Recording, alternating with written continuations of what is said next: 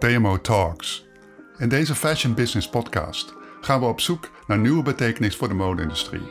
Vanuit het perspectief van ondernemende en uitzonderlijke studenten, alumni en stakeholders van TMO Fashion Business School. In deze podcastserie zijn de lopende thema's het dilemma duurzaamheid en fashion, the future of fashion en futureproof onderwijs. Een kritische blik op gebeurtenissen in de wereld van fashion. Shake the status quo en change the paradigm. Innovatieve benadering van ondernemen en kijken naar nieuwe ideeën die gamechangers zijn voor de mode-industrie.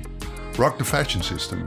Diepduiken in de psychologie van fashion en al het andere uit de wereld van fashion en lifestyle dat op tafel komt. Ik ben jullie host, Frank.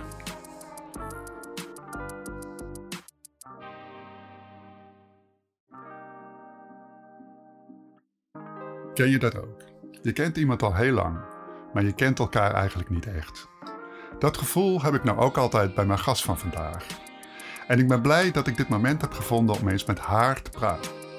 Als female entrepreneur is zij betrokken bij uiteenlopende fashion-gerelateerde projecten. En zij claimt Amsterdam als de Denim Capital. Doet alles onder het vaandel van duurzaamheid. Is verbonden met TMO via de Meester Koetsier Stichting, een belangrijke stakeholder. Als voorzitter van de vakjury die business pitches van studenten beoordeelt op onder andere innovativiteit. En is verder een onmisbare bron als je een baan zoekt in de fashionindustrie.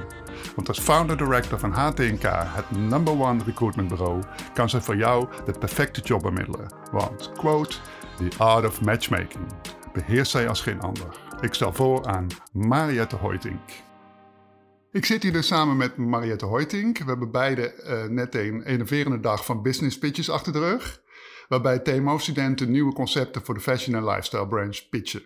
Ik zat er slechts bij als coördinator toehoorder, zeg maar. Maar Mariette had de lastige taak om als voorzitter van de expertjury een winnaar te uh, selecteren. Mariette, hoi. Jij deelt graag veel geld uit. Je hebt zo net nog de meeste koetsierprijs uitgereikt. En je komt altijd met, als ik even op internet kijk, dan zie ik je altijd met foto's met grote checks. Dus jij moet wel een heel graag geziene gast zijn, niet? ik heb het me nooit gerealiseerd totdat jij het nu zegt. Dat ik denk, ja, dat is eigenlijk wel waar. Ik ben heel vaak checks ja. aan het uitreiken. Ja. Rijken, ja. Maar waarom eigenlijk van die grote plakkaten en uh, geen NFT's of zoiets dergelijks? Is dat niet een beetje ouderwets? Nou, ik denk echt dat het, je hebt zo gelijk. Echt te oproepen aan degene die de awards maken om te zorgen dat we volgende keer een NFT hebben. Oké, okay, uh, we hebben dus een dag van uh, pitches achter de rug. Jij bent daar als voorzitter van de Meester Koetsiers Stichting. Kun je heel even kort zeggen wat het doel is van die stichting en wat het uh, doet aan samenwerking met TMO? Ja, Meester Koetsier, uh, de stichting is er eigenlijk om de brug te slaan tussen het onderwijs en het bedrijfsleven. Dus elk initiatief wat maar echt iets bijdraagt aan het dichten van dat gat tussen die twee, uh, dat proberen wij te supporten. Uh, natuurlijk wel gebaseerd op een goed plan. Ja. En TMO is bij ons gekomen eigenlijk met het idee om dit, die ondernemerschapsplan, of, ondernemerschapsprijs in het leven te roepen. Ja. En ik kan dat alleen maar stimuleren. Oké, okay, wat vond je van de dag, van de concepten? Ja, ik vind het zo leuk om. Vanochtend dacht ik van. Oh, we zitten in de puppy training. dus die hebben, dat is de eerste fase van een concept. En Klopt, dat moeten ja. ze dan presenteren. En dan merk je dat er eigenlijk gewoon de diepgang nog eigenlijk helemaal niet is. Dat er iets aangeraakt wordt. En tegelijkertijd dat er nog heel veel research moet gebeuren. En dan zie je vanmiddag uh, studenten die wij uh, volgens mij een half jaar geleden ongeveer ja, gezien hebben. Nou, en dan ben ik echt zo trots. Want ja, dan denk ik, daar staan gewoon echt serieus goede ondernemers. Uh, die staan te pitchen op een manier nou, waar het bedrijfsleven niet uh, voor onder doet. En ik zie ze eigenlijk allemaal, uh, ik denk, dit zijn allemaal potentiële TED-talks, deze. Ja, nou, goed om te horen. Ken je nog een concept van de vorige keer, People Planet Fashion? Ja, educatie. Ja, educatieprogramma voor duurzaamheid op basisscholen ja. en BSO's. Weet je dat die hun hele agenda voor volgend semester helemaal volgeboekt is? En die draaien nu lessen op BSO's. Geweldig. En hebben enorm goede respons daarop. Geweldig. Ja. ja, daarom ik denk het is zo leuk wat wij... Uh, bedoel, het is fijn om een bijdrage te kunnen leveren aan een project... wat ook daadwerkelijk impact heeft op hoe wij met elkaar allemaal... Uh, deze economie draaiende houden. Mm. En uh, nou ja, daarin is die duurzaamheid gewoon super belangrijk. Ja, oké. Okay. Je doet zoveel verschillende dingen. Ik ga proberen ze allemaal af te werken op uh, ja, onwillekeurige volgorde. Maar ik heb je voor het eerst leren kennen jaren geleden bij HTNK. Je noemt jezelf matchmaker at heart. Hè? Dan bedoel je natuurlijk geen dating advice. Of, of ben je soms de Tinder van fashion? Ik vergelijk sollicitatiegesprekken doen met daten. Eigenlijk gebruik ik altijd het woord daten dan. Oké, dat. Uh... Want uh, daar vind ik het vergelijkbaar mee. In die zin dat je heel vaak als mensen sollicitatiegesprekken doen, dan zijn ze heel erg bezig met uh, wat ze zelf allemaal te brengen hebben. Ja. Maar ik zou, als je het nou eens vergelijkt met daten, dan zou het toch veel leuker zijn als je iets gaat vragen aan die ander. Wat hij vindt, wat zijn motivatie is, wat zijn inspiratie is, waar mensen blij van worden, et cetera. En dat is zoals de meeste mensen het nooit zien. Klopt, dus het is ja, altijd ja. mijn advies van, ik bedoel, ja, ik zei misschien date je niet, maar kun je je wel iets erbij voorstellen dat als je, uh, mm. als je het zo ziet, dan wordt het een heel ander gesprek. Interesse, want dan ben je ge geïnteresseerd in die ander. Ja, ja. In plaats van dat je jezelf loopt te pitchen. Want dat zou je ook niet leuk vinden als je ging daten. Nee, snap ik, ja. En uh, dat is een, iets wat je ontwikkeld hebt na jarenlang uh, bemiddelen? Of, of had je dat al redelijk snel door dat het zo werkt? Ja, ik denk dat... Ik ben echt een people person. Mm. Dus ik hou van product. En ik vind mode echt super relevant. En ik vind ook dat iedereen uh, hoe dan ook, mensen roepen, oh, ik heb niks met mode. Dan denk ik, wat een onzin, want je bent vanochtend opgestaan en je hebt besloten om iets aan te doen. En het is gewoon een heel groot deel van je identiteit. Ja. En mensen die werken in mode, daar heb ik echt een voorkeur voor, want die, zijn, die hebben een soort passie voor wat ze doen. Ja. Uh, want anders waren ze wel bij de bank gaan werken of bij iets mhm. anders, uh, of bij de gemeente. Ja. Nou, dat doen ze niet, dus ze doen iets wat intrinsiek in hun zit. En daarin vind ik het heel leuk om dat te exploreren en te kijken van wat kan je daar ja. het beste mee doen. Dus hoofdzakelijk beroepen in mode. Ja, en ja, mode, lifestyle, eigenlijk alles wat, de, laten we zeggen, de creatieve industrie. Ja, de creatieve industrie, oké. En als je dan een uh, perfect match gevonden hebt, zeg maar, hè? hoe lang blijven uh, mensen gemiddeld bij hun job, vraag ik me af. Ervan uitgaan dat uh, de relatie begon, leek een perfect match, maar je ziet, dat duurt niet voor eeuwig. Is daar een, een uh, reden voor? Nou, er is niet één reden. Ik denk alles is uh, daarin uh, afhankelijk van heel veel situaties. Sommige mensen zijn heel goed in een bepaalde fase van een bedrijf, mm -hmm. maar ook voor in een bepaalde fase van hun eigen ontwikkeling. Dus ik vind het altijd heel leuk als je mensen heel lang kent en denkt: Oh, weet je nog toen je startte met je eerste baan? En dan kijk eens waar je nu bent beland. Ja. En dan om uiteindelijk weer te besluiten om iets anders te doen. En ik vind modemensen echt leuk, omdat zij een soort veerkracht hebben en een soort, uh, uh, nou eigenlijk gewoon denken, ik kan mezelf altijd opnieuw uitvinden. Ja. Dus niks staat vast. Nee, maar mode is natuurlijk een, uh, een breed begrip. Er zijn heel veel functies in de mode. Uh, ja. Waar zitten dan ja, de meeste banen in of waar jij het meest in bemiddelt? Is het in product development, manufacturing, design, ja. marketing, merchandising nou, of iets anders? De verdeling is vanaf dag één eigenlijk al geweest, zowel commercieel als creatief. Mm -hmm. Het is alleen zo dat je gezien wordt als het creatieve bureau. En dat mm -hmm. heeft er meer mee te maken dat je uitingen die je doet... Uh, ik kan natuurlijk niet zo heel veel vertellen over wat ik exact doe, want wat ik doe is eigenlijk vertrouwelijk. Hmm. Uh, dus oh, zowel ja. voor kandidaten als voor opdrachtgevers ben je eigenlijk, zit je gewoon, roep ik altijd, jij bent net de dokter. Ik bedoel, die gaat ook niet op, over patiënten praten nee, op een nee. feestje.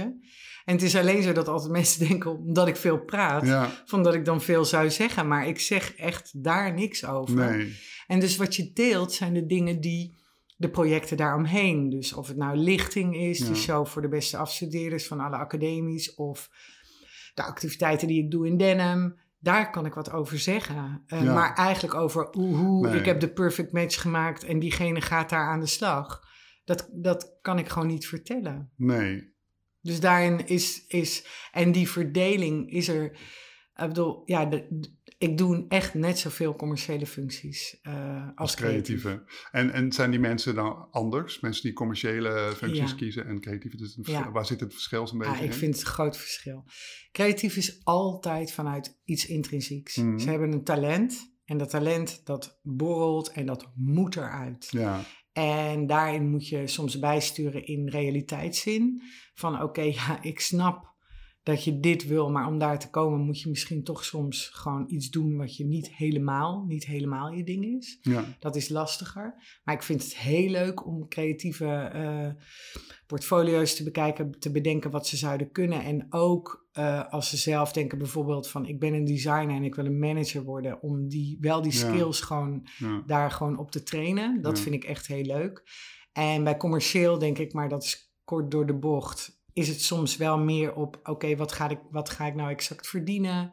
Uh, die zijn strategischer in de keuzes die ze hmm. maken. Dat is minder op gevoel en meer op ratio. Ja, snap ik. Maar ook niet helemaal, want de sector zelf is emotioneel.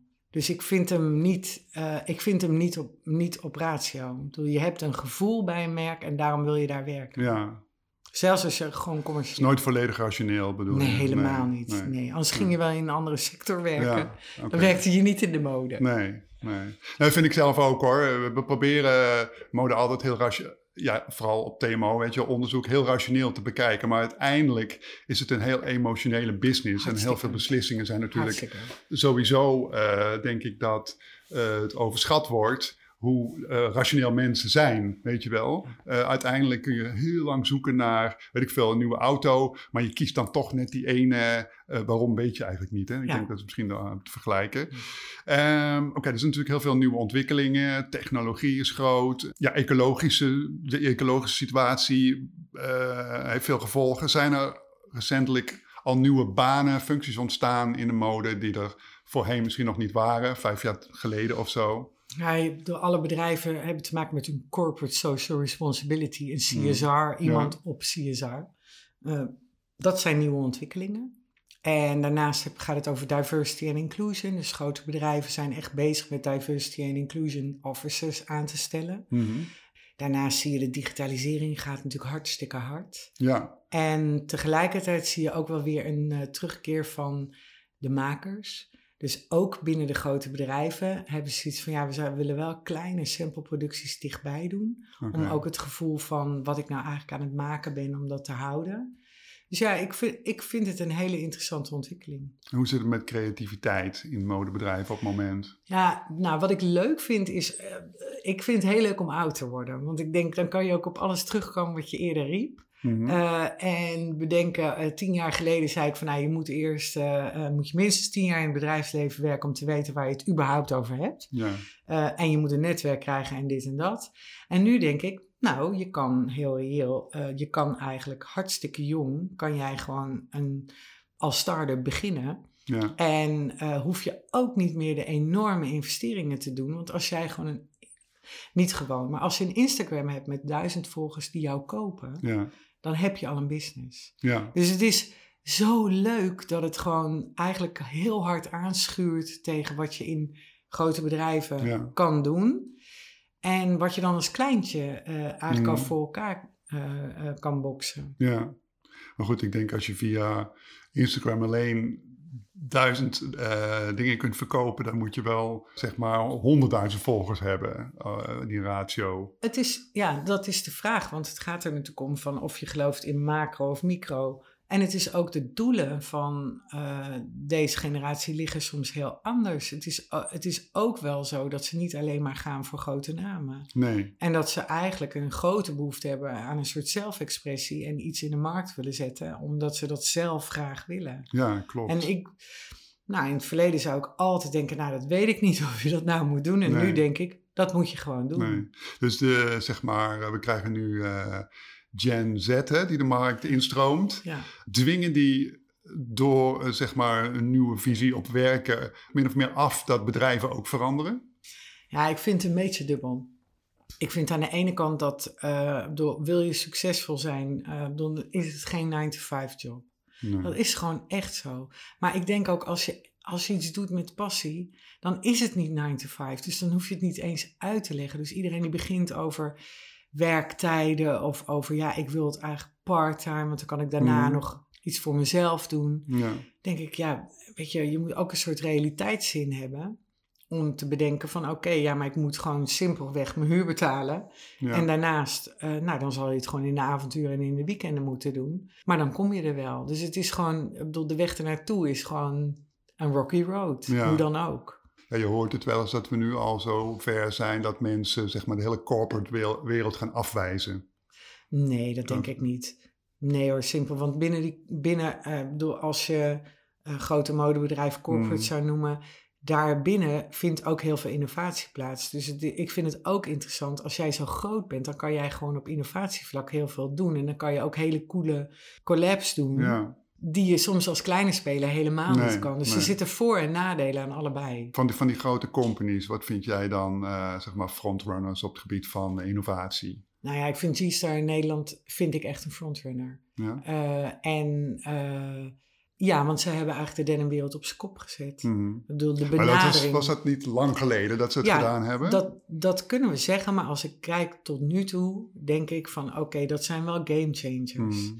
En, Nog uh, steeds, zeg jij? Ja, in die zin dat zij gewoon altijd bezig zijn met innovatie. En ja, weet je, de uitingen kun je misschien in sommige dingen niet niet meer vinden wat je zelf inspirerend vond. Maar ik, ik vind wel als bedrijf vind ik het gewoon, is het gewoon een, een bedrijf wat altijd bezig is met innovatie. Oké, ja, ik volg ze niet zo op de voet. Maar uh, ik ken ze natuurlijk wel toen ze opkwamen. En ja. het was toch even nieuw. Hartstikke. En, uh, dus jij zegt, uh, G-Star is nog, als ik naar de hele wereld van Denver kijk, is G-Star nog steeds een belangrijke speler. Het is een belangrijke speler. Ja, En ik denk daar, en daarbinnen zijn natuurlijk heel veel anderen erbij gekomen. Ik bedoel, Kings of Indigo is gewoon veel kleiner, maar is een, is een belangrijke speler binnen dat geheel. Maar als ik kijk naar Tommy Hilfiger, die begint nu met een upcycle collectie. Ja, die ziet er, ik bedoel, ik heb de eerste items gezien, dat ziet er heel cool uit. Nou, ik kan van alles van iets vinden. Dan heb je het over denim ook, van ja. Hilfiger, ja. Ja, dus dat, er gebeurt eigenlijk heel veel, maar wat we niet altijd direct zien. Nee, nee. Hoe, hoe, hoe belangrijk voor zo'n denim brand, hoe, hoe belangrijk is de stof denim daar nog voor? Heel belangrijk. Ja?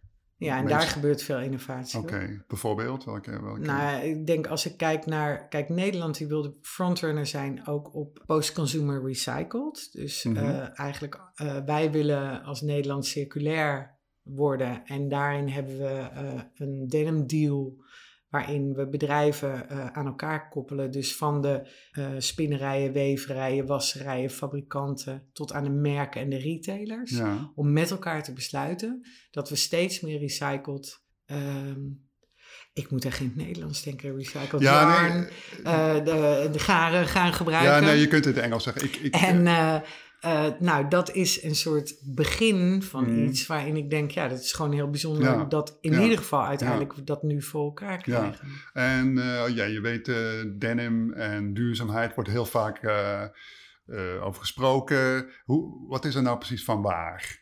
Nou, ik ben zelf echt wel zat al die verhalen over, oké, het is de, de ene vervuilendste industrie in de wereld.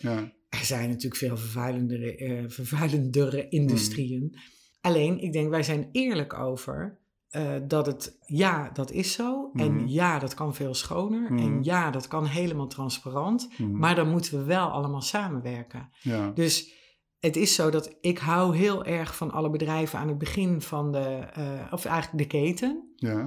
En daar zit zoveel innovatie in die uiteindelijk niet terechtkomt bij die consument, omdat er uiteindelijk een inkoper de opdracht krijgt om die prijs gewoon uh, zo laag mogelijk te houden. Dus het kan allemaal veel duurzamer. Ja. Maar er is geen incentive om dat te doen. Vanwege de eh, consumentenprijs uiteindelijk. Ja, maar er is ook, ik bedoel, je zou als overheid daar ook iets op kunnen doen. Uh, je kan besluiten om uh, de belasting daarop gewoon te verlagen. Ja. op de bedrijven die het goed doen. Ja. Gewoon, je kan ook iets positiefs doen. Ja. En het is vaak alleen maar in negatief denken. Terwijl ik denk, ja, maar je zou iets positiefs kunnen stimuleren en dan kan het wel. Ja, dus die innovaties zitten vooral in stofontwikkeling dan? Hm. Of... En ook in de wassingen. En in het productieproces. En, die, in, die uh, digitale, uh, ja. Ja, dus laser, ja. Uh, laser treatments of ozone. Het zijn gewoon, je hebt zoveel mogelijkheden nu. Is het groot? Is, wordt ja, veel toegepast? Dat wordt heel veel zeg, zeg maar gewoon zeg maar in een standaard jeanswinkel of jeanscollectie. Hoeveel procent is dan al ja, ik denk digitaal? dat, zeker, nou, dat zeker de helft Oké, okay, zeker gedaan. Dus het probleem van het water, dat wordt al drastisch minder. Het wordt steeds minder. Ja. En het is er nog zeker wel. En ik denk, zolang iedereen fast fashion bovenaan heeft staan, dan heb je gewoon wel ehm, ja, met z'n allen een verantwoordelijkheid. Want dan zijn we er eigenlijk met z'n allen verantwoordelijk voor. Ja, je had het net even over de prijs. Hè? Is een eindconsument uh, nog wel bereid veel voor een, zeg maar gewoon een paar jeans te betalen? Je weet, uh, toen de opkomst van de jeans was eigenlijk via designer, dure labels op je jeans. Hè? Toen, mm -hmm. iedereen legde, tenminste wij in de fashion gauw 200 euro voor een jeans neer of meer. Is dat nog steeds zo dat mensen een jeans kopen voor een label? Of liever voor een prijs? Ja, ik denk wat het, wat het is, is dat als ik kijk toen ik opgroeide, mm. dit klinkt wel, uh, je jeans was altijd je duurste aankoop. Hmm. Die is gewoon duurder dan een t-shirtje of wat dan ook. Nou, en daarin hebben we gewoon iets gecreëerd met z'n allen, waarin er uh, heel erg op prijs ingekocht is. Mm Waarin heel veel kwaliteit verloren is gegaan. Want ik bedoel, iedereen klaagt nu over Weet je, ja, die broeken, er zit allemaal lycra in en die lycra is niet goed. Nou, dat heeft niks met lycra te maken. Dat heeft gewoon te maken met dat het gewoon veel te goedkoop geweven is. En bijna uit elkaar valt als je het al koopt. En dan mhm. gaan we het ook nog gewoon twee keer per week wassen. Omdat die skinny jeans moet nog skinny blijven. Dus het is zo ver weg van duurzaamheid. Terwijl... Dat ligt niet aan Lycra, want Lycra kan gewoon... Mm. bedoel, wij hebben stoffen hangen bij Denim City in de Halle die met Lycra zijn, nou, die gaan echt helemaal nooit meer kapot. Nee. Dus het kan heel anders. Maar we zijn zo gewend in prijs te denken. En dat was natuurlijk nooit zo. En ik denk waar wij in balans zijn nu, is in overproductie. Mm wat normaal is. Maar dat is natuurlijk helemaal niet normaal. Nee. En over consumptie. Ja. Nou, het is natuurlijk heel, het is gewoon echt van de zotte. Dus het moet ook echt wel een keer ophouden. Ja, nee, maar omdat jeans, zeg maar de echte jeans, de broek, zo'n generiek product is. Ehm, en al zo lang op de markt is, er is zoveel van. Kijken mensen, consumenten niet gewoon alleen naar de prijs tegenwoordig. En is, is een, een image van een brand uh, eerder dan zichtbaar op een t-shirt mhm. of dat soort dingen. Ja. Vraag nou, ik mij af. Ja, wel aan de ene kant. En aan de andere kant merk je dat gewoon mensen nog echt heel graag een broek willen die heel goed zit en die langer meegaat. Mm Maar is het, is het niet een kleine groep? En die groeit. Die groeit juist. Ja, die groeit Oké, ik heb altijd in mijn... Misschien omdat mijn ja, voor mezelf mijn interesse naar denim afgenomen is op een bepaalde manier. Nee, maar ik denk, als je kijkt naar Nederland... Nederland is gewoon een casual land. En als je kijkt in corona... bedoel, ik kan me voorstellen... de modemensen gingen gewoon in de joggingbroeken... want we hadden alles al gehad. En degene die daarvoor in pak liepen die gaan in een jeans nu. En die gaan wel dat jasje nog aandoen, maar die doen daaronder wel een jeans. Ja. Dus ik denk er is iets veranderd in de formele wereld. Mm. Want die is meer casual geworden. En dus denk ik, nee, ik bedoel, de jeans, uh, die gaat hartstikke ja, Ja, je hebt zelf ook een uh, jasje aan van denim.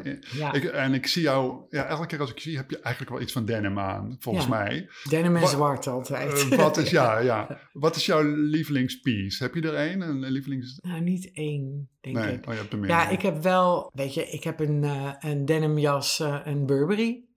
Een echte Burberry, maar dan in denim. Een trenchcoat of zo. Ja. ja. En uh, nou, daar ben ik echt heel blij mee. Maar die heb ik lekker voor mijn hele leven. Ja. Dus dat vind ik het leuke. Hmm. Dat ik denk van ja, dan weet je, die items die ik heb, die hou je echt je hele leven. Ja.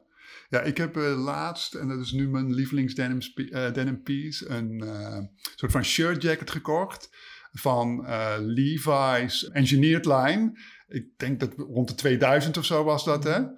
En precies de perfecte fit. Denim met viscose.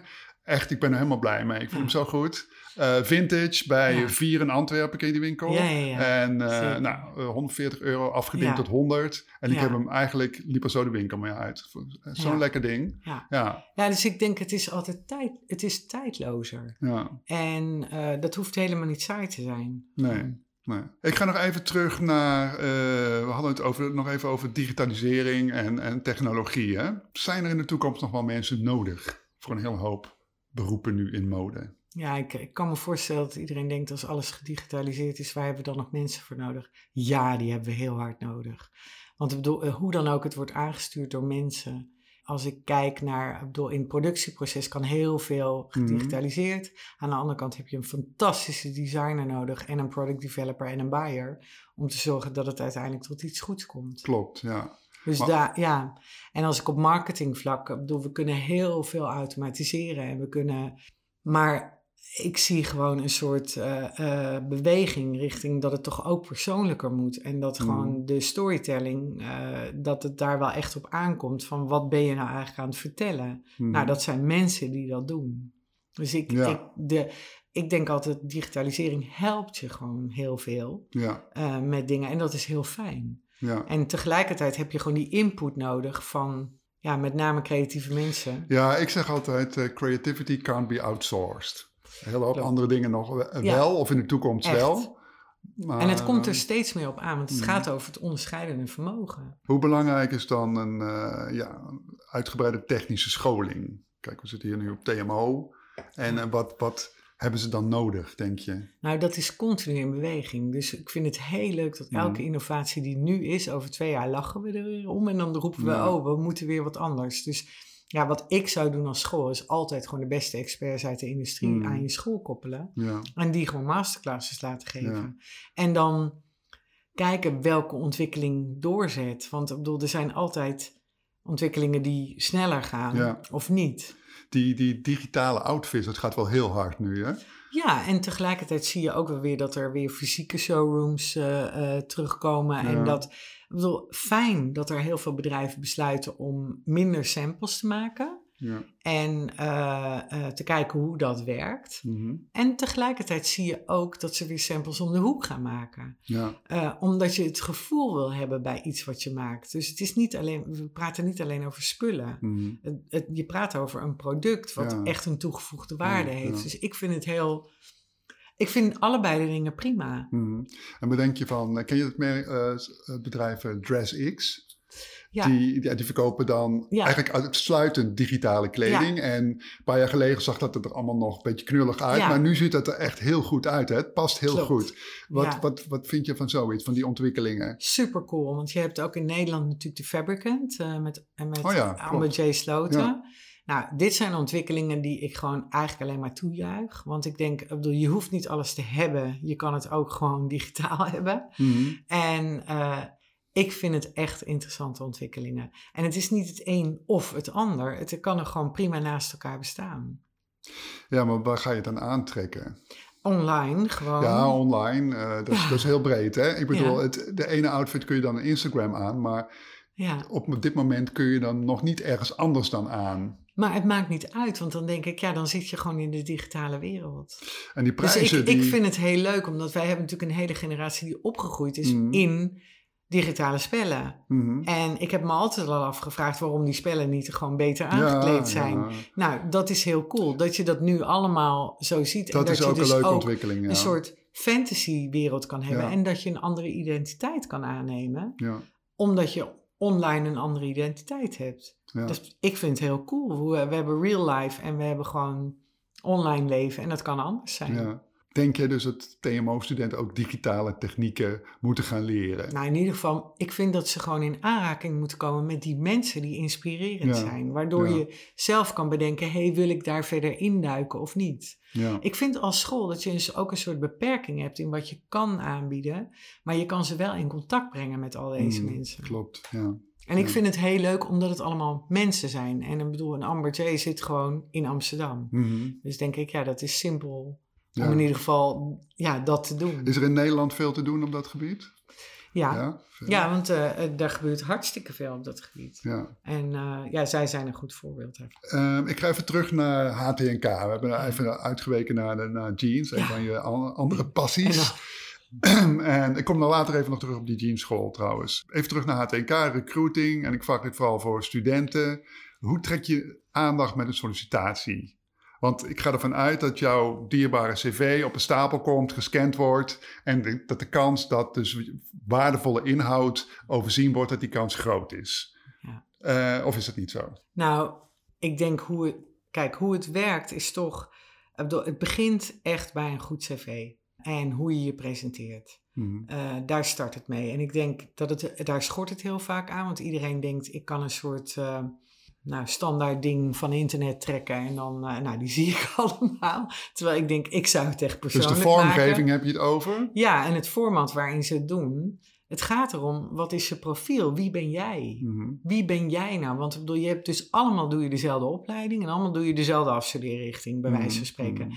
Wat is dan het onderscheidend vermogen? Dat is toch het profiel over jouzelf, wat jij bent. En wat zijn jouw eh, motivators? Mhm. Wat zijn de dingen waar jij echt warm voor loopt? In hoeverre in jouw introductie heb je je al verdiept in het bedrijf waar je eigenlijk eh, voor solliciteert? Nou, dat is dus weer dat daten waarvan ik denk, ja, hoe verkoop je jezelf? Eh, en ik vind heel vaak, bedoel, iedereen denkt, nou, dat moet ik, ik moet een cv maken. Nou, ho, ho, dat heb ik ook af. Terwijl ik denk, dat is gewoon, dat is eigenlijk gewoon een optelsom van wat je allemaal hebt gedaan, maar ook van wie jij zelf Ja. bent. En zo wordt het helemaal niet gezien. Nee, maar Het wordt als een soort verplicht nummer. Oh ja, kijk maar op mijn LinkedIn-profiel. Maar dan denk ik, daar zie ik niet hetzelfde. Nee. Dus ik, ik heb zoiets van, ja, dit is gewoon zonde. Want het is gewoon... Kijk, voor een creatief heb je altijd nog een portfolio. Ja. En dat is heel vaak... Door een portfolio, dat zijn ze zelf. Ja. Eh, maar voor iemand die commercieel is, die moet toch gewoon een cv hebben wat gewoon aanspreekt. En mensen, opdrachtgevers, lezen niet echt. Je scant door tekst heen. Dus iedereen die hele lange verhalen schrijft, wordt niet gelezen. En daarom blijf ik die vergelijking met daten maken. Het wordt sneller geswiped dan dat er echt wordt gekeken. Maar jij noemt wel eh, net een heel aantal heel persoonlijke punten die erop moeten staan volgens Ja. jou. Maar dat ziet zo iemand dan toch niet? Jawel, want bedoel, omdat het profiel bovenaan staat. Oké, dus Eh, vooral een korte profiel- samenvatting van een korte profiel, dat is belangrijk is volgens gewoon jou. hartstikke belangrijk. En dan kijk je even waar hebben ze allemaal Oh, gewerkt. Oké, die moet persoonlijk zijn. Die moet gewoon persoonlijk eh, zijn en die moet spot-on ah, zijn over ik ben dit Ja. en dit en dit en dit kan ik bieden.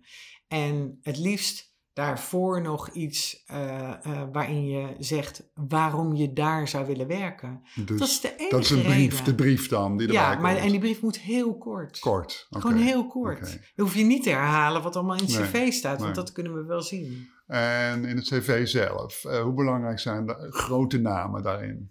Ik vind het niet altijd belangrijk. Het is alleen zo dat het gewoon zo werkt bij mensen. Dat mensen onder de indruk zijn van grote Mhm. namen.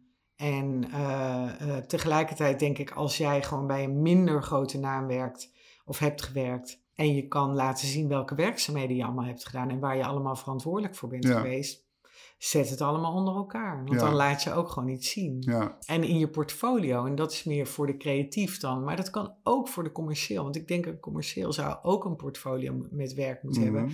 Kan je veel meer laten zien wat je allemaal doet, maar misschien ook wat je daaromheen doet. Als jij hier binnen TMO een fantastische eh, onderneming aan het opzetten Mhm. bent, dan is het toch heel cool om dat te melden. Jazeker. Dus ja. dan heb je, ben je al een soort, heb je al een, ook als opdrachtgever denk je, nou dat is een heel ondernemend iemand. Mhm.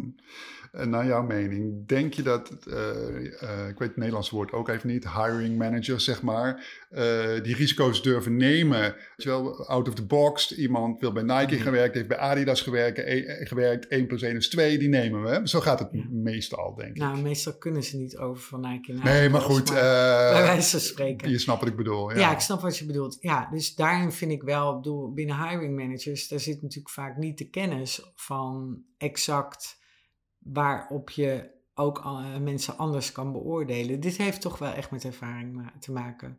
Dat er zit gewoon, het heeft met ervaring eh, te maken om te besluiten van hé, hey, ik zou ook iemand kunnen hebben met een andere insteek. En dus is die hiring manager soms wel een soort hurdle die genomen moet worden. ja. Hoe belangrijk is een foto? Belangrijk. Toch wel? Ja. ik vind het vaak, mensen zeggen van nou, dat moet er toch niet toe doen. Maar het gaat er niet om hoe je eruit ziet. Het gaat erom dat we gewoon naar iemand willen kijken. Wij zijn allemaal visueel ingesteld. Hoe dan ook. Ik denk, waarom staat het dan wel op je LinkedIn profiel, maar niet op je cv? Ja. Ik heb echt geen idee. Want ik Nee. denk, je kijkt, het is gewoon fijn om iemand aan te kijken en te denken, het is een persoon. ja. In plaats van alleen een naam. Maar wordt dat niet, ja, is dat niet een groot risico aan dat je van, eh, zoiets hebt van, ah, die vind ik wel leuk? En, Nee, en maar het grappige is dat mensen denken dat ze erop afgewezen worden of Ja. dat ze erop aangekeken Mhm. worden. En dat is nooit zo. Nee. Ik heb ook nog nooit, en dat vind ik echt, ik bedoel, in de 25 jaar dat ik dit doe, is er nog nooit iemand afgewezen op naam. Dus welke achtergrond je ook hebt, als je talent hebt, dan heb je gewoon de baan. Oké. Eh, en dat heeft nooit te maken met uh, heet ik hoe jong koe of wat dan ook. Dat maakt niet uit. Nee? Nee. en dat kan ik echt met hand op mijn hart zeggen. Ja, vanuit ja, ik geloof jou. Maar... En ik zou, als ik, het, ik zou het ook zeggen als het niet waar was. Maar het is echt waar. Het gaat altijd over talent en het gaat nooit over achtergrond. En daarin vind ik binnen mode het wel uniek. Dus en dat zou niet uniek moeten zijn, maar wij zijn niet de bankwereld. Nee.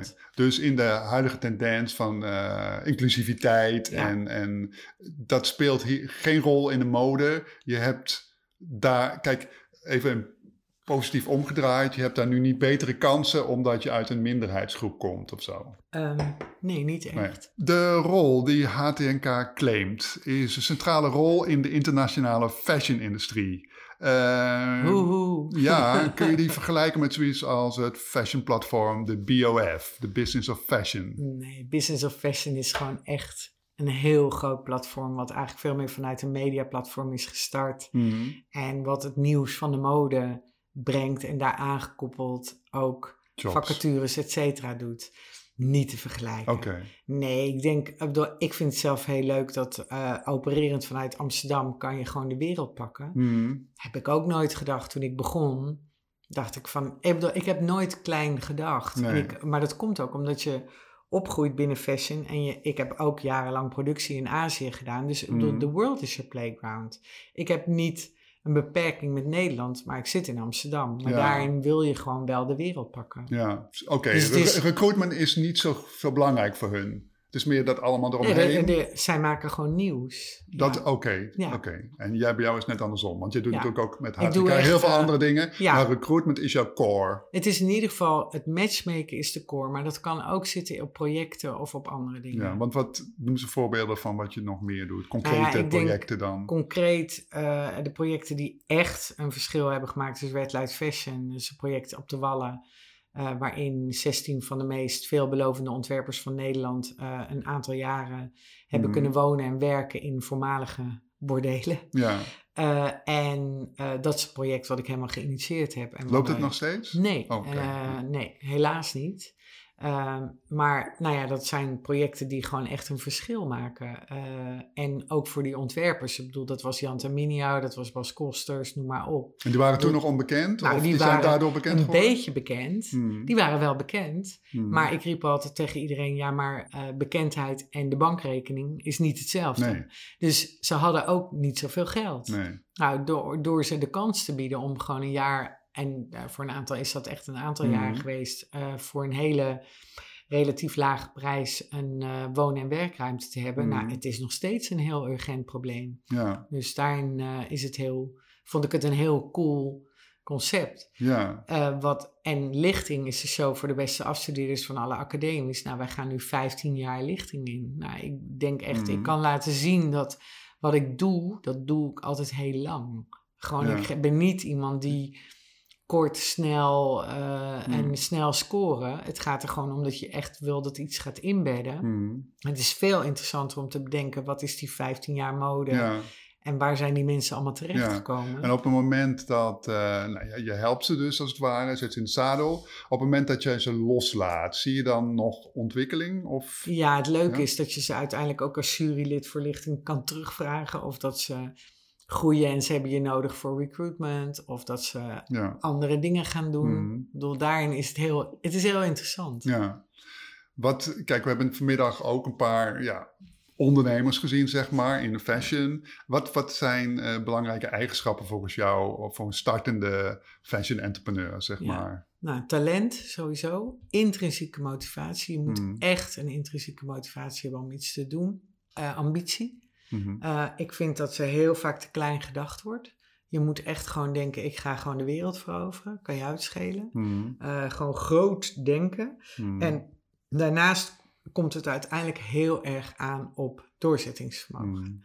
Je gaat gewoon met je knieën door het grind. Je, gaat, je sleurt jezelf aan je haren door het slijk. Maar dat is wel de realiteit. Dus ik bedoel, je moet gewoon met tegenslagen om kunnen gaan. Je spreekt uit ervaring. Ja, ja. ja, het is gewoon niks, niks gaat vanzelf. Wat, wat, wat waren, uh, even, als je terugdenkt naar uh, vanaf het punt dat je begonnen bent tot, tot hier, zeg maar. Wat waren jouw grootste tegenslagen dan? Ja, nou ik denk de grootste tegenslag was corona. heel simpel. Ik heb in corona besloten om mijn vaste team van zeven medewerkers te laten gaan. Hmm. En dat was een hele verdrietige beslissing. Ja, ik kan me voorstellen. Maar heel simpel. Ik had zoiets van met de, uh, de manier waarop de Nederlandse overheid eigenlijk het beleid inzette, dacht ik, dit gaat nog heel lang duren. Uh, ik had ook nooit gedacht dat wij zo lang uh, allerlei bedrijven gaan ondersteunen. Want ik dacht, wie gaat dit allemaal betalen? Dat is de volgende generatie. Mm. Um, dus ik heb een redelijk bout besluit genomen en een doorstart gemaakt. Ik bedoel, hen moeten laten gaan. En een doorstart gemaakt in de holding, die ik zelf heb. En ja. van daaruit eigenlijk uh, dezelfde activiteiten gaan doen, maar dan in een veel hybridere vorm, waarin ik inhuur op basis van opdracht en okay. niet zozeer zit aan alle vaste dingen die als een molensteen om mijn nek kunnen. Ja, En ik heb alle respect voor alle bedrijven die al die mensen in dienst hebben kunnen houden. Hmm. Maar ik dacht, hoe dan? Gewoon, want dat, door heel simpel, ik denk, uh, recruitment, dat was het eerste wat ophield in COVID. Ik bedoel, iedereen ging, werd, er werden meer mensen ontslagen. Het was meer uh, uh, fire dan hmm. hiren op dat moment. En dat ging gewoon heel hard. Hmm. Nou, dat kwam helemaal niet in het nieuws. Nee. En ik heb daar natuurlijk ook helemaal nooit iets over gezegd. Nee. Maar dat is wel de realiteit. Ik bedoel, bij heel veel bedrijven gingen er 400 mensen uit, 600. En die hingen allemaal aan de telefoon. Ja. En die dachten allemaal, kun je een andere baan regelen? En ik dacht, hallo, er worden alleen maar mensen ontslagen. Ja, ja, Nu gaan ze weer aannemen. Oké, dat wil ik net vragen, ja. Nu gaan ze weer aannemen. Maar in de afgelopen jaren ging alleen maar gewoon... Hmm. Hele zware mensen gingen er gewoon uit. Ja. Maar ik kan me voorstellen dat die, nieuwe constructie natuurlijk wel heel veel kosten bespaart. En dat is iets wat je misschien... En maar het is niet... Ik bedoel, ik had het nooit gedaan als hmm. corona niet was nee, uh, geweest. Nee, nee. Nu we het toch over geld hebben. Eh, hoe komen start-ups aan geld? Ja. Doe, doe je... Dat is altijd de vraag. Ja, ik doe ook nog Stichting Doen, hè, heb ik pas gedaan. Oh. Dat was de eerste keer, want Stichting Doen die heeft dan, uh, doet heel veel voor textiel ja. Uh, ook. En daar investeren ze flink in. Maar ze hadden ook zoiets, we zouden wel eens een keer uh, uh, start-ups willen helpen die aan de beginfase zitten en die B2C zijn. Maar die mm kenden ze eigenlijk niet. Dus binnen fashion. Dus ze hadden mij gevraagd van... zou jij misschien die call uit kunnen zetten... en kan jij bepalen wie er nog meer in de jury uh, moeten komen... En dan gaan we uh, vijf ondernemers 50k uh, geven. Top. Fijn. Dus, en het leuke was dat uiteindelijk hebben 123 start-ups in die B2C fashion zijn, hebben zich mm. aangemeld. Die allemaal bezig zijn met duurzaamheid en innovatie. Mega. Ja. Top. En dat was maar een topje van de ijsberg. Want er waren ook heel veel die het formulier nog niet konden invullen. Mm. Of die zoiets hadden, ik ben nog net niet klaar. Of wat dan ook. En het was voor Stichting Doen ook gewoon heel bijzonder om te ervaren van... Oh wauw, er ligt nog een heel veld wat we helemaal niet kennen. Die sticht, ik ken die stichting niet. Die, die focussen zich op mode. Uh, nee, nee, nee, die doen op heel veel op uh, duurzaamheidsvlak. Oh, okay. vooral op duurzaamheid. En uh, ja, duurzaamheidsinnovatie, ja. allerlei andere ja. dingen. Ja. en nou, één daarvan, dat is dus nieuw voor hun ook om dat te doen. Dus dit was mm. de eerste keer dat ze dat deden. Oké. Okay. Dus, dus vandaar dat ik weer met zo'n check zat. Ja. Maar dat vind ik, heel, dat vind ik echt heel cool. Oh, want er zijn check van 50.000. Ja, maar er zijn vijf uh, on, uh, start-ups hebben 50k gekregen. Wow. En alle vijf waren vrouwelijke ondernemers. Oké, okay, mooi. Ja. Wat, wat levert financiële ondersteuning van start-ups nou concreet op aan het einde? Weet je wel, joh, eh, maak je het niet zo niet te makkelijk? Uh, nee, helemaal niet. Want ik denk, die plannen worden hartstikke bekeken op waar het op nodig is. Mm. En nou, ik vind dat mensen echt zo verstandig met dingen omgaan. Ja? Ja, dat wordt echt niet over de balk gesmeten. Dus ik, ja, ik, ik Ja, misschien gewoon... uh, laat ik me misleiden door de Silicon Valley, Valley stories, waar dat blijkbaar wel zo is. Hè? Ja, maar dit is zo Nederland. Uh, Nederland is zo bij de benen op de grond en gewoon hele, ja, hele grounded mensen hmm. die gewoon niet zomaar iets over de balk smijten, helemaal niet. Nee, maar als je niets gelooft, moet je er ook zonder die, invest die investeringen kunnen komen, of niet? Ja, maar het is wel, uh, ik vind wel gewoon een bedrijf opstarten kost gewoon serieus geld. Absoluut. Ja. En uh, het is heel fijn als mensen daarin geloven. En ik, ik vind het gewoon nog jammer dat binnen fashion, dat we dat niet vroeg genoeg leren om te mm. pitchen voor investeerders. Ja. Er zijn gewoon mensen met geld. Ja. Die kunnen echt gewoon uh, met, een goed, met een goed plan, kunnen ze daar gewoon geld in stoppen. Waarom niet? Ja. Maar dat, die, die, hele, die hele cycle, die hebben we niet. Nee, nee. De, die projecten die je zelf gestart bent, zeg maar, hoe, hoe heb je die dan gefinancierd? Uh, eigenlijk doe ik dat gewoon door aan de ene kant binnen recruitment genoeg te verdienen. En dan kan ik het gewoon doen. Ja. Dus ik denk altijd, iedereen die een bedrijf heeft, die kan ook iets teruggeven. Ja. Wordt er in het algemeen meer in, in techniek geïnvesteerd, uh, meer dan in esthetische kwaliteiten, zeg maar, van een bedrijf? Um, ja, vind ik heel lastig om te zeggen. Ik heb zelf natuurlijk weinig te maken met techniek. Uh, en dat zijn gewoon andere, ja, dat zijn andere paden, denk hmm. ik. Die zijn niet zo mijn paden. Oké. Nou, je bent een uh, matchmaker. Je bent goed in dating, zeg, heb je al gezegd. Ook in je privéleven. Ja, ik heb een hele leuke date. Oké. Ja, die date heb ik twaalf jaar en daar ben ik eigenlijk heel blij nou, mee. Succesvol zou je kunnen zeggen. Op wat voor kwaliteiten kies je de mensen om je heen? Je, bij je vrienden of je team, zeg maar? Ja, ik denk altijd mensen komen op je pad en dan uh, ontstaat er iets. Dus ik, ik ben heel erg gevoelsmens. Mm uh, dus ik kan helemaal, ik ben er helemaal niet bezig met wat ik kies. Uh, er ontstaat iets. Mm en dat groeit of dat groeit niet. Ja. En uh, dus is het heel organisch. Hmm. Het is ook, met sommige mensen heb je heel lang een relatie en dan daarna merk je, nou oké, dat is eigenlijk niet meer hetzelfde. Of dat, dat, is, dat voedt elkaar niet meer. En dan ontstaat er iets anders. Dus het is heel, ik vind het heel erg een gevoelsding. Oh, ja. Maar ik ben wel heel trouw. Ja. heel trouw. Wat, wat heeft ervoor gezorgd dat je met HTNK begonnen bent? Ja, ik, uh, de achtergrond is eigenlijk simpel. Ik wilde naar de kunstacademie. En toen heb ik met 17 aangemeld in Arnhem. Want ik dacht, nou, als ik dan toch de keuze mag maken. Ik heb nog even gekeken naar meester koetsier. Dus vind ik heel grappig dat ik in de meester koetsier foundation zit. Ja. Want ik dacht misschien uh, commerciële opleiding doen. Leek me ook mhm. leuk binnen fashion. Mhm. Ik heb altijd iets willen doen in fashion. Maar ik wist nog niet wat. Nee. Uh, maar toen dacht ik, Mm, dat klonk me een beetje saai. Ja. En uh, toen dacht ik, als ik nou, ik wil eigenlijk wel naar de academie. Ja. En toen had ik al wel begrepen dat Arnhem gewoon de beste academie was. En uh, toen heb ik me daar aangemeld, was ik te jong, ja. vonden zij. Dat vind ik achteraf een heel goed iets dat ze dat gezegd hebben, dat ze me niet toegelaten hebben. En toen had ik drie jaar over en toen dacht ik, wat ga ik nu doen? Dus ik heb een mbo-opleiding mode en kleding gedaan. Daar leerde ik dus naaien en patroon tekenen, maar ook visual merchandise. En ik mm. had mijn DTEX en mijn uh, ondernemersdiploma. Dus dat was eigenlijk best wel heel leuk. En Klinkt bijna als thema. Nou, ondertussen ging ik gewoon heel veel uit, want ik had heel veel tijd. Ja, uh, dus dat was heel leuk. En toen heb ik uh, de academie gedaan in Arnhem. En eigenlijk op de academie kwam ik erachter dat ik goed kan organiseren. Mm -hmm. Daarvoor eigenlijk ook al, maar gewoon dan organiseer je ook de eindshows, et cetera. En uh, ik heb stage gelopen toen bij VND en daar werd ik eigenlijk direct aangenomen. En ik was binnen een jaar na mijn afstuderen daar hoofdstyling. Uh, ik wilde ook de inkoopkant op, want ik kwam erachter dat de decision makers, dus degene die de beslissingen namen, waren met name de commerciële mannen aan de andere kant. Ja. Toen dacht ik, dan moet ik dat worden. Okay. Toen ben ik eigenlijk weggekaapt door Roland Kaan van Coolcat. Mm Die zei, als jij nou mijn uh, styling en inkoop gaat runnen, uh, toen dacht ik, waarom niet? Dus uh, heb ik gedaan. Okay. En daarmee heb ik vijf jaar gewoon uh, voor hem eigenlijk voor Coolcat de productie ondergebracht in Azië en in Europa. Okay. En werd ik veel benaderd door headhunters. Want, mm -hmm. en dat was nog voor de digitale tijd. Ja. Um, ik was een vrouw, ik had nog geen kinderen, ging over heel mm veel geld. Mm Was zowel commercieel als creatief verantwoordelijk. We got the perfect job for you. Nou, de eerste keer ben je heel vereerd. Ja. En de tweede keer denk je, ja, voor welk bedrijf? Ja, dat kunnen we niet zeggen. U moet maar langskomen. En dan kwam je en dan dacht je, ja, ik wil daar helemaal niet voor werken. Nee. Dus ik werd er eigenlijk een beetje doordat die headhunters... En dan zeiden die headhunters van...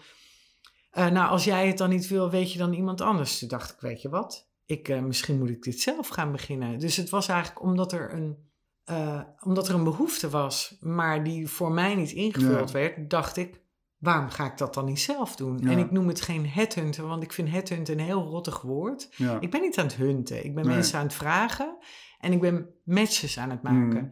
Dus ik ben eigenlijk vanuit eigen behoefte begonnen. Ja. En mijn eerste opdrachtgever was ook gewoon Coolcat. En toen kwamen de G-Stars en de Tommy's en de Scotch en Soda. Ja, heel veel. Dus het is heel grappig dat al die bedrijven, die waren natuurlijk allemaal nog een beetje aan het begin. Ja. Ook niet helemaal, want die waren al best groot. Hmm. Maar daaraan werken om dat te laten groeien, vond ik echt heel erg leuk. Want ik dacht, nou, dat, ik ben goed in teams samenstellen en ook out of the box denken en mensen voorstellen die niet passen met hun cv. Hmm. Dat vond ik echt heel leuk. Kijk, en dan groeit iets. En op een gegeven moment ben, heb ik ook, ik heb ook 16 man in dienst gehad, want toen vond ik het echt helemaal niet meer leuk. Hmm. Nou, toen ging ik het weer een beetje afbouwen naar uh, gewoon wat minder mensen. Ja. Was, was jij een pionier als vrouw, zeg maar, die een onderneming startte in, in die tijd? Of? Ik was ook een pionier in Azië. Hmm. Dus eigenlijk gewoon, maar dat realiseer je daarna pas. Er waren niet zo heel veel vrouwen die in Korea de onderhandeling deden. Maar ik had daar niet zo moeite mee. Dus ik denk, ja, binnen dit, ik was gewoon een van de eerste die dus specifiek op mode dan die recruitment ging doen. Maar ik heb me nooit. Uh, ik heb me nooit pionier gevoeld. Je kan altijd alleen maar terugkijken en denken: oh ja, er waren er niet zoveel. Ja. ja. En hoe relevant is voor jou het begrip female entrepreneur?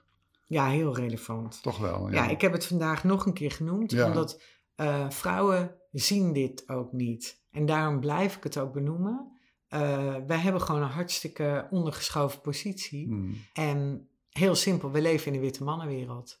En uh, daarbinnen is fashion nog uh, tot, een bepaald, uh, tot een bepaald niveau. Hmm. Zitten er heel veel vrouwen, maar daarboven niet. Nee. en dat vind ik echt vreselijk. Ja, ja, het is, ja je ziet natuurlijk mensen in hun carrière, job zoeken ook veel vrouwen dan. Is het algemeen nog steeds moeilijker voor vrouwen om op te klimmen naar een hoge beleidspositie, zeg maar? Ja. Een CEO en zo. Ja, ja. ja is echt moeilijker. Hmm. Ja, want je hebt veel meer hurdles te gaan. Uh, dus de achterstand is gewoon groot. En uh, ja, daar, daar hebben we. Kijk, ik had gehoopt dat we dit al lang hadden opgelost. Ja. Dus ik wil ook gewoon een grotere stem hierin maken. Hmm. Het schiet gewoon niet op. Maar ik heb bij alles, denk ik, ook bij duurzaamheid, twaalf jaar geleden dacht ik al, nou, het is echt zo klaar. Ja. We moeten nu gewoon iets doen. Hmm. Maar het duurt allemaal heel lang. Hmm. Maar ik ben opgevoed door een door ouders en door een moeder die altijd zei: Je kan alles worden wat je wil, als je het maar echt wil. Hmm. En ik heb een dochter uh, van 22 en een zoon van 19. En ik bedoel, het heeft nog steeds het gevoel dat het niet dezelfde kans heeft. Nou, dat vind ik verschrikkelijk, want ik denk, ja, ik heb de benefits gehad van een moeder die zei: Kom op, je kan alles worden wat je wil. En nu denk ik, huh? We zijn er nog niet. Ja, Hoezo zijn we er nog niet? Ja. Maar dat komt omdat die posities allemaal vastzitten. Ja, ja, en zie jij het als een roeping om vrouwen verder te helpen? Met, Door middel van recruiting ook? Ja, zeker. Ja, en ik wil ook dat vrouwen... Uh, kijk, op de een of andere manier, ik denk... Word je vrij vroeg geleerd dat je niet mag shinen. Terwijl ik denk, je moet zo hard gaan shinen. Mm. Go for it. Gewoon... Uh, Waarom niet? Dus als ik me als vrouw bij jou inschrijf, heb ik meer kans op een goede baan? nee hoor, helemaal niet. Want ik kijk echt wel naar gewoon wie is de beste voor de job. Oké. Dat, dat ik, het is niet zo dat ik vrouwen voortrek. Het is hmm. alleen zo dat ik in gesprekken met vrouwen altijd merk van... Uh, dat ze toch het gevoel hebben van... ja, maar misschien kan ik dat niet vragen. En ik denk, je moet het gewoon vragen. Hmm. Dus ik probeer ze te stimuleren in dat je gewoon echt moet, dat alles moet kunnen vragen. Als ik lees, dan heb ik het even over jouw website, Sustainable Business, uh, Talent Development, Holistic Recruitment, Career Coach, Creative Concept Developer, Keynote Speaker Moderator. Heeft ze, heeft ze nog wel een leven? Ja. Doe, uh, hoe is het met jouw work-life balance? Die loopt altijd door elkaar. En dat is eigenlijk altijd al geweest. Uh, dus ik denk, ja, die work-life balance, ik zit daar niet zo in. Je zit er niet mee. Nee, want uh, het, het, heel simpel. Ik bedoel, ja, je hebt nooit een 9-to-5 job gehad. Nee. Dus ik doe iets omdat ik het gewoon heel leuk vind om te doen. En mm. vanmiddag hier bij thema. Ik bedoel, ik denk ook, het is vrijdag. Het is vandaag Kitty Kotti eigenlijk moeten wij niet werken. En dacht ik ook, ik had me voorgenomen om gewoon niet te werken en gewoon eigenlijk te eren wat we moeten eren op dit moment. Of waar we aandacht aan moeten besteden. Maar door hier vanmiddag te zijn en een soort hoop te zien op de toekomst, vind ik mm. ook heel goed. Dus ik krijg daar energie van. Noemen we dat dan werk? Nou, ik noem dat geen werk. Nee. Dus ik denk, die work life balance is, is net alsof gewoon je werk een soort verplicht nummer is. En dan kom je thuis en dan ga je doen wat je echt wil doen. Ja, Terwijl ik zo denk, stelt wel. Dat is nou, dan voor mensen die in een verkeerde job zitten dan. Ja, die zijn dus ik denk, er zijn heel veel mensen die dan overdag doen ze dit en s'avonds dan gaan ze eindelijk doen wat ze willen. Nou, ik denk s'avonds, ik trek lekker de stekker eruit, want ik ben gewoon heel happy met wat ik gedaan heb. Ja. Ik vraag dit graag aan mensen die met fashion bezig zijn. Hoe belangrijk is uiterlijk voor je? Ben je daar heel makkelijk in of besteed je daar veel tijd en geld aan? Ja, nou, ik ben wel heel makkelijk. Hmm. Ik denk al dat mensen denken dat ik een soort signature look, maar die hebben ze dan gewoon verteld dat ik die heb. Terwijl ik denk, ik verf mijn haar niet en ik ga in de vier, vijf maanden een keer naar de kapper om wat bij te punten. Ja, dat is wel een unieke haarkleur. Dus dat is heel makkelijk. Ja. Dus daarin heb ik een soort gemak over me. En tegelijkertijd, en mijn kast is gewoon hartstikke uitgedund uh, met alleen maar je favoriete items die je het liefste draagt. En de rest doe ik echt gewoon weg. Ik doe vintage sales. Hmm. Eh, en dat vind ik ook heel leuk om andere mensen blij te maken met dingen die ik eigenlijk nooit aandoe. Nee, waarvan ik denk, ik heb gewoon favoriete items.